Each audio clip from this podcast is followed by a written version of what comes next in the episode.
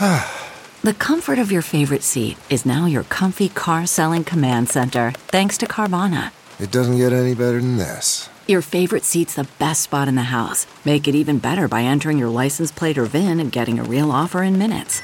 There really is no place like home. And speaking of home, Carvana will pick up your car from yours after you finalize your offer. Visit Carvana.com or download the app and sell your car from your comfy place.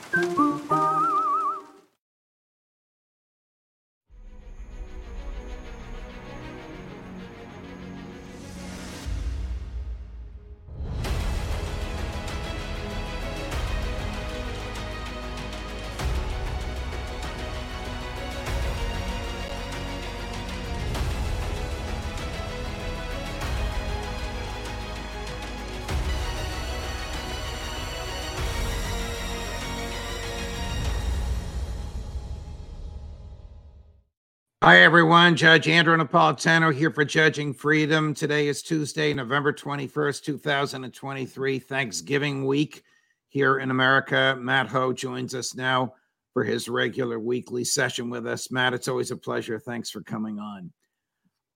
Are you satisfied from your sources and from your observation of what we all see in the public, that the goal of the Israeli government at the present moment is not so much the extrication of hostages or even the decimation of Hamas as it is the utter and total removal of the Palestinian people from Gaza? Yeah, well, thanks for having me on, Judge. Yeah, absolutely. I think that's the case. That's what we're witnessing. We're witnessing ethnic cleansing. We're witnessing genocidal policies being put into place.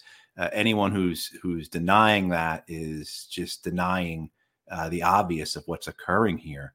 You're seeing the deliberate eradication of a people, the deliberate eradication of any infrastructure that would allow for people to live, the forced displacement of people. So all war crimes on top of war crimes, that is bolstered by genocidal rhetoric. And it's just not one or two statements we can point to. We could do a couple of different episodes where you and I just read various statements, op-eds, YouTube video quotes, whatever, of prominent Israelis, not people who don't have power, but people in power, people who are significant, who are saying genocidal intent. There was just another one the other day, just yesterday, in an Israeli newspaper, an opinion piece by a retired Israeli general. So a person of prominence, a person who still carries weight, talking about the need for genocide, the need in this opinion piece that he wrote to kill the women of Palestine, to kill the women of Gaza. I mean, so the rhetoric here is substantial. It's clear. It's overt. They're not even utilizing dog whistles anymore, or coded, or hidden, or secret language. It's clear what they are saying, and it's matched up with what Israel is doing in Gaza in terms of its deliberate campaign of massacres, of destruction of infrastructure, and of forced migration. The general of whom you speak, retired Major General Giora, Giora Eiland, Eiland. Major General Eiland is the former head of the National Security Council of Israel and is a current advisor to Defense Minister Gallant and to Prime Minister Netanyahu. Here's what he said, quote, "Behind every terrorist stand dozens of men and women without whom he could not engage in terrorism. Now, this also includes the mothers of the martyrs who send them off to hell with flowers and kisses. They should follow their sons. Nothing would be more just. They should go, as should the physical homes." This is the point you just made, Matt, in which they raise the snakes. Otherwise, more little snakes will be raised there. And then when he said this, and I've just read one paragraph, it's a difficult op-ed piece to read if you have any sense of decency. The finance minister, I think his name is Smotrich, posted it on X, on YouTube, and on Facebook. So It is clear that this is influencing, or this is a view shared by members of Prime Minister Netanyahu's cabinet. It's also clear, Matt, that people have begun to say of the United States, I want to explore this with you in a minute, that the United States government is complicit in genocide. Because where did the weapons come from that the Israeli Defense Forces are using? Where does the ammo come from? It comes from the U.S. That's quite right. And according to our Pentagon, which refuses to say what it's sending to Israel, although we've seen some leaks and there have been some slips, U.S. Transportation Command said that they sent some things and showed some aircraft delivering supplies before, you know, they were told, hey, we're not doing PR on this. We're keeping this secret because we're ashamed of it. And because I think there are a lot of lawyers in the Pentagon who are saying, look, this violates a number of treaties, a number of international laws, a number of federal laws, but it's also, most importantly to our discussion here, in contravention of the Genocide Convention. And so the Center for Constitutional Rights has filed suit against the President of the United States. They also, importantly, a week or two ago, the Center for Constitutional Rights sent letters to members of Congress warning them that if you vote for, if you approve more weapons to Israel, you know, this tranche of, well, the overall package is $105 billion, though, as I learned reading antiwar.com today, there are now Republicans in Congress who want to add an extra $12 billion to that $105 billion for more money to go to fight China in the future. But, you know, the Center for Constitutional Rights was warning our lawmakers, like, you will be complicit under the Genocide Convention to which we are a party. You will be complicit in genocide if you go along with sending these weapons to Israel that are being used specifically for that purpose. But this is a moral complicity, Matt, because international law is not enforced. What is the value of international law? What is the value of these treaties if there's no enforcement mechanism? When I asked that to our friend, Professor Sachs, who's the expert on the UN, he goes, the UN has all the tools it needs, right, except that it needs a unanimous vote on the Security Council, and the U.S. keeps vetoing every resolution for human decency. That's correct, and it's a great shame, right? The mechanisms that were put in place after the Second World War, however imperfect they were, the ideas behind it, the aspirations behind it, were prevent these things. And these are treaties we've spoken about before. These are treaties that our presidents like Truman and Eisenhower signed on to. This wasn't, these weren't things that wishy-washy, limp-wristed men who avoided the war signed on to. These were very serious men who had come out of, along with our allies, winning the Second World War, along with the Soviets and the British and others, winning the Second World War. These were the men who signed our name to these treaties. These were the people, the men who fought and won that war, the ones who wrote these treaties.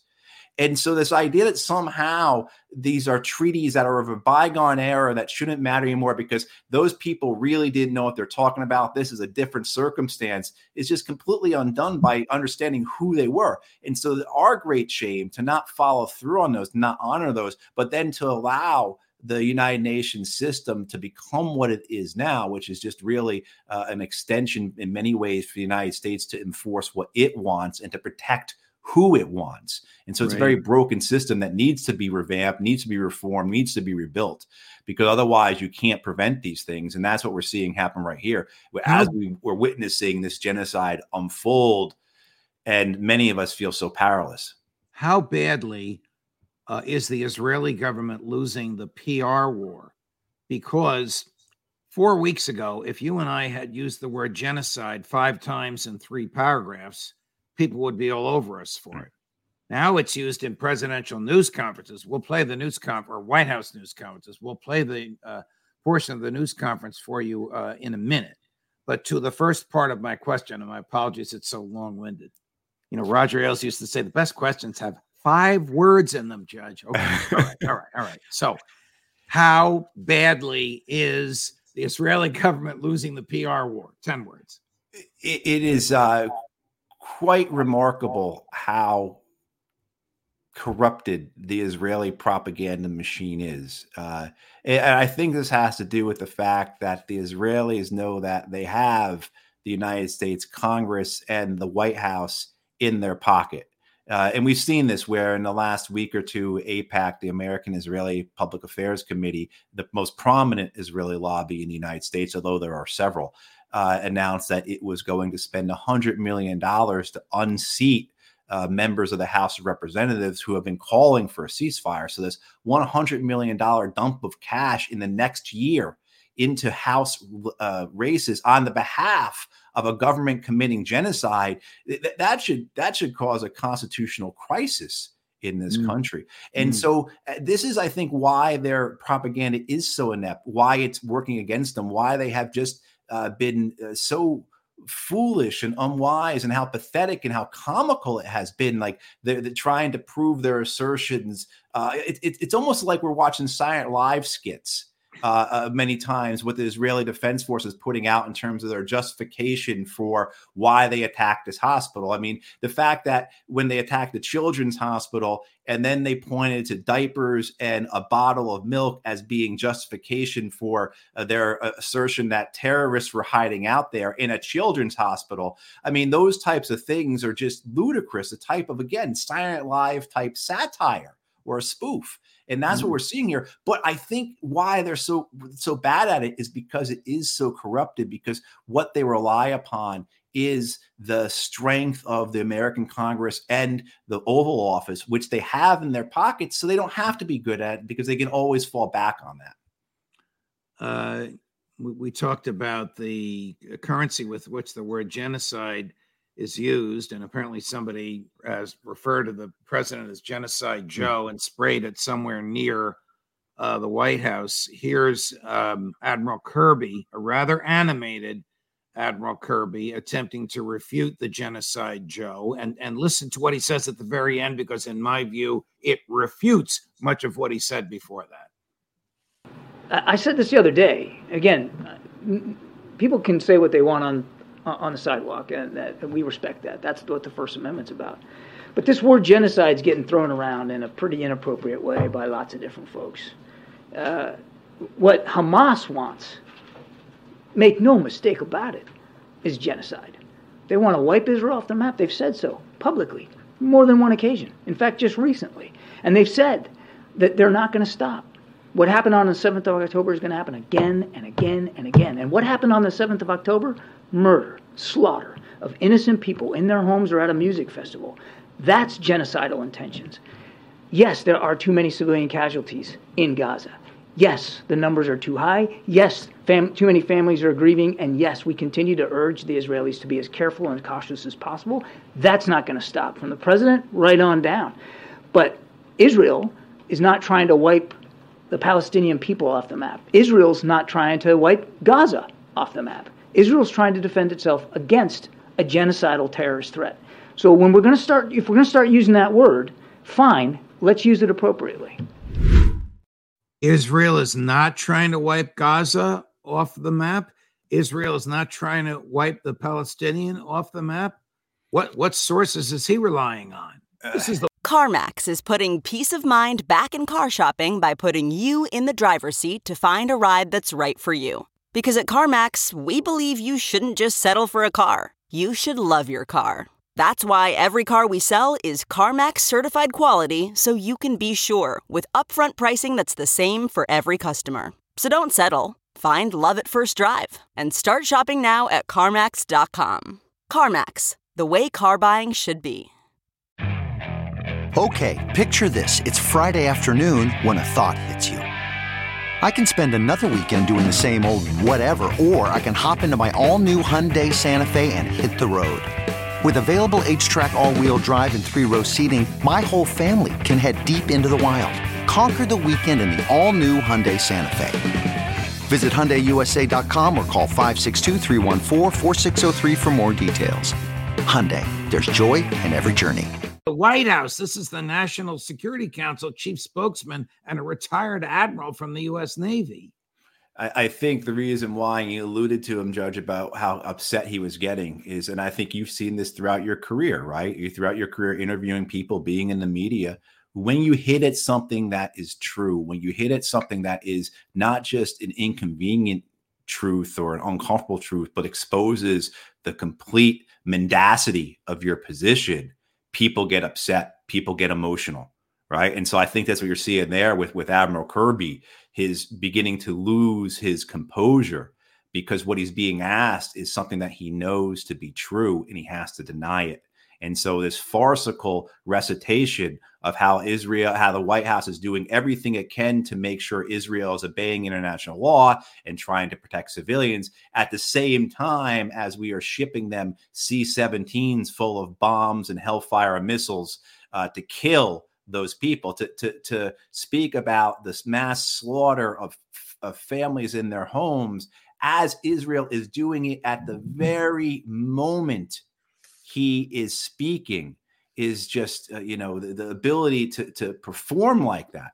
It's psychopathic. And it reminds me of the op-ed piece that Joe Biden had in the Washington Post this past week, which just as Kirby's comments were, completely devoid of reason and accountability, and signal that, that op-ed piece important to read because this is what the White House puts out via the Washington Post, which is, as most people would recognize, particularly for foreign policy and issues of war and peace, the state mouthpiece for the United States very often. That what Biden's op-ed signaled was the continuation of death by the tens of thousands for the Palestinians and for the Ukrainians. And you see Kirby there trying to scramble to justify that continuation of those slaughters, of these wars without purpose, in the sense of what are the vital interests of the United States. And so often their comments are just incredibly vacuous and vapid, right? You'll hear them say things like, well, Israel or Ukraine are vital to the United States. And then when they're asked, why are they vital? The answer is, well, because we share the same interests. And you can never get an answer out of them as to what are those interests. I mean, so what you're seeing here is people just scrambling, treading water, trying to survive. And of course, what's coming, this notion of genocide Joe. The White House is hoping that in 12 months, people forget. And that 12 months or less than 12 months from now at the election, people are going to be voting on something else. But there are millions of people in this country who will not forget. And that's just not going to be a catastrophe for the White House. It's going to be a catastrophe for the whole Democratic Party, because people are simply not going to vote. They're not going to vote for Trump or Kennedy or Manchin or whoever. They're going to vote. They're just going to choose not to vote. And that's going to affect the entire down ballot for the Democratic Party. And so as the Democrats look at their party, and 80% of their party is saying, stop this war, we want a ceasefire. And they say, no, we're too afraid to do that. We're too afraid AIPAC is going to spend money to kick us out of office, whatever their different reasons are. They hear this type of just imbecilic and completely untrue, false lies coming from the White House that we're not supposed to believe our lying eyes. Right. What we're seeing every day, we are witnessing things that we wish we had never seen. And tomorrow we will see more of it. And the day after, we will see more of it. On Thanksgiving, what do you think you're going to see if you turn on your television, you open your computer, you look at your phone about news from Palestine? You're going to see more slaughtered families. As we are all sitting with our families on Thanksgiving, the slaughter of families in Gaza will be continuing with American supply bombs, even though our leaders protest that they are doing everything they can to protect civilians. And people are sick of it. They're angry and they're disgusted. Let's switch briefly in the little time remaining to Ukraine. Over the weekend, the Secretary of Defense made an unannounced visit to Ukraine. It was there for 2 days. And that was preceded by an unannounced visit by David Cameron, the new foreign minister of Great Britain, who is a former prime minister of Great Britain, only in office for 5 days. And his first official trip was to Kyiv. Do you think they each were photographed with President Zelensky? Do you think they said, don't worry, the aid is coming? Or do you think they said, look, this is the end of the line? Republicans in the House are not going to go for this. They may have their faults, but they're not going to give us a nickel on Ukraine. You better find your aid somewhere else. Well, even if they do get the money, the munitions, the weapons aren't there to give them. Israel is now at the, Ukraine is at the back of the line. Israel's at the front of the line. Zelensky was complaining about this over the weekend, about the fact that shipments of artillery rounds to Ukraine have dropped because they're going to Israel. Right. So, even if the money comes, there isn't weapons, munitions, equipment, tanks, aircraft, whatever you were talking about here to give to Ukraine. And it's too late. It's too late. They've run through their manpower because they chose to these operations, whether it was in the late winter, spring of defending Bakhmut and losing tens of thousands of their young men that way, or losing tens of thousands of their young men in a just, I'm struggling to find the right words to describe just how mad and irresponsible that offensive they launched this past summer was into the teeth of the Russian defenses. I mean, this was World War I, General Haig level type of criminality in terms of what they did. But now they have run through all their young men. And so we've seen this before. They have said this before. The Time magazine piece we talked about that came out several weeks ago. We've spoken about this. So what President Zelensky needs, and we just saw a picture of him with Foreign Minister Cameron, what President Zelensky needs, David Cameron and Lloyd Austin can't give him unless we're going to send troops on the ground. He needs human beings. Exactly. I think what you'll see is they'll try and find a way to get this into the frozen conflict that they've speculated on for a while, that they've wanted. Get the guns to go silent, keep it off, of course, the front page, keep it out of CNN and off of Fox and those kinds of things, and just hopefully it goes away.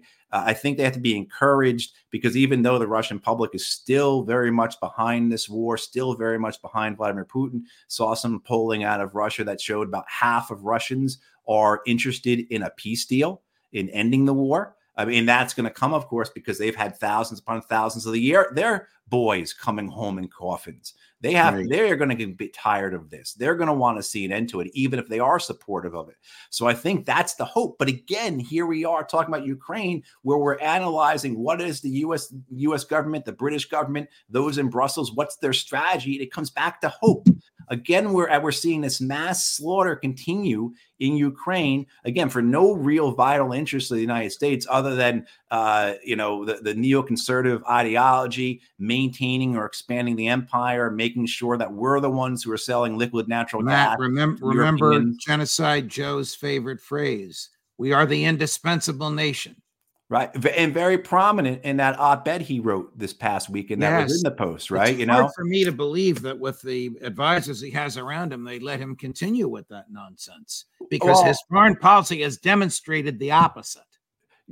That's exactly right. I think that's Judge, that's, I think, one of the most sanguine, one of the most important things I've heard said in these last couple of years is that by promulgating, by pushing this idea that we are the indispensable nation, the exceptional nation, God wants America to rule the world, basically what it comes down to. We have shown that we are not. We are not. And that op-ed by Biden, it reminded me of like a Mad Libs column, if people remember what I'm talking about, where you kind of have this form and then you fill in the various adjectives and nouns and verbs that are appropriate for the situation at hand. Because what Biden was basically saying was regurgitating what we have heard from previous presidents, both Democratic and Republican, that have just been catastrophes in terms of their foreign policy that has done nothing but, of course, make things ruinous for people all across the world. I mean, the global war on terror killed between 4 and 6 million people, created mass instability, right. But also, too, made the United States safer. And at the same time, as we've invested all this into war, all this into a militarized foreign policy, we've ignored our own country. And so we have a hollow economy where 150 million people are living paycheck to paycheck. And, people are wondering why is the electorate so angry? Why are so many people interested in a Donald Trump and a Robert Kennedy, possibly in a Joe Manchin? Why is this? And, the fact that these people can't understand that and that they cling to it, it is to say it's very worrisome about where going, I think is quite an understatement. Is an understatement. Yeah. Matt, thank you for your insight. Notwithstanding what's going on in the world, a happy Thanksgiving to you and your family. Thanks for coming on today, and we'll see you again next week. All right, thanks, Judge. Happy Thanksgiving to you and yours, and to everybody watching and listening. This is my mother's, she's going to kill me, 99th Thanksgiving. Oh, that is fantastic. Well, yes. That's what we'll have a wonderful time. Have a wonderful time. She's looking forward to it, as are the rest of my family. Oh, the rest of my family. Thank you. I know a lot of folks watching and listening are happy that you shared that. We appreciate hearing that and knowing about that kind of joy in your family. Yeah. Thank you, Matt. We'll see you next week. You bet. And we, of course, have a full schedule for you tomorrow. Professor Mearsheimer and a couple of others as well. And Tony Schaefer. Judge Napolitano for Judging Freedom.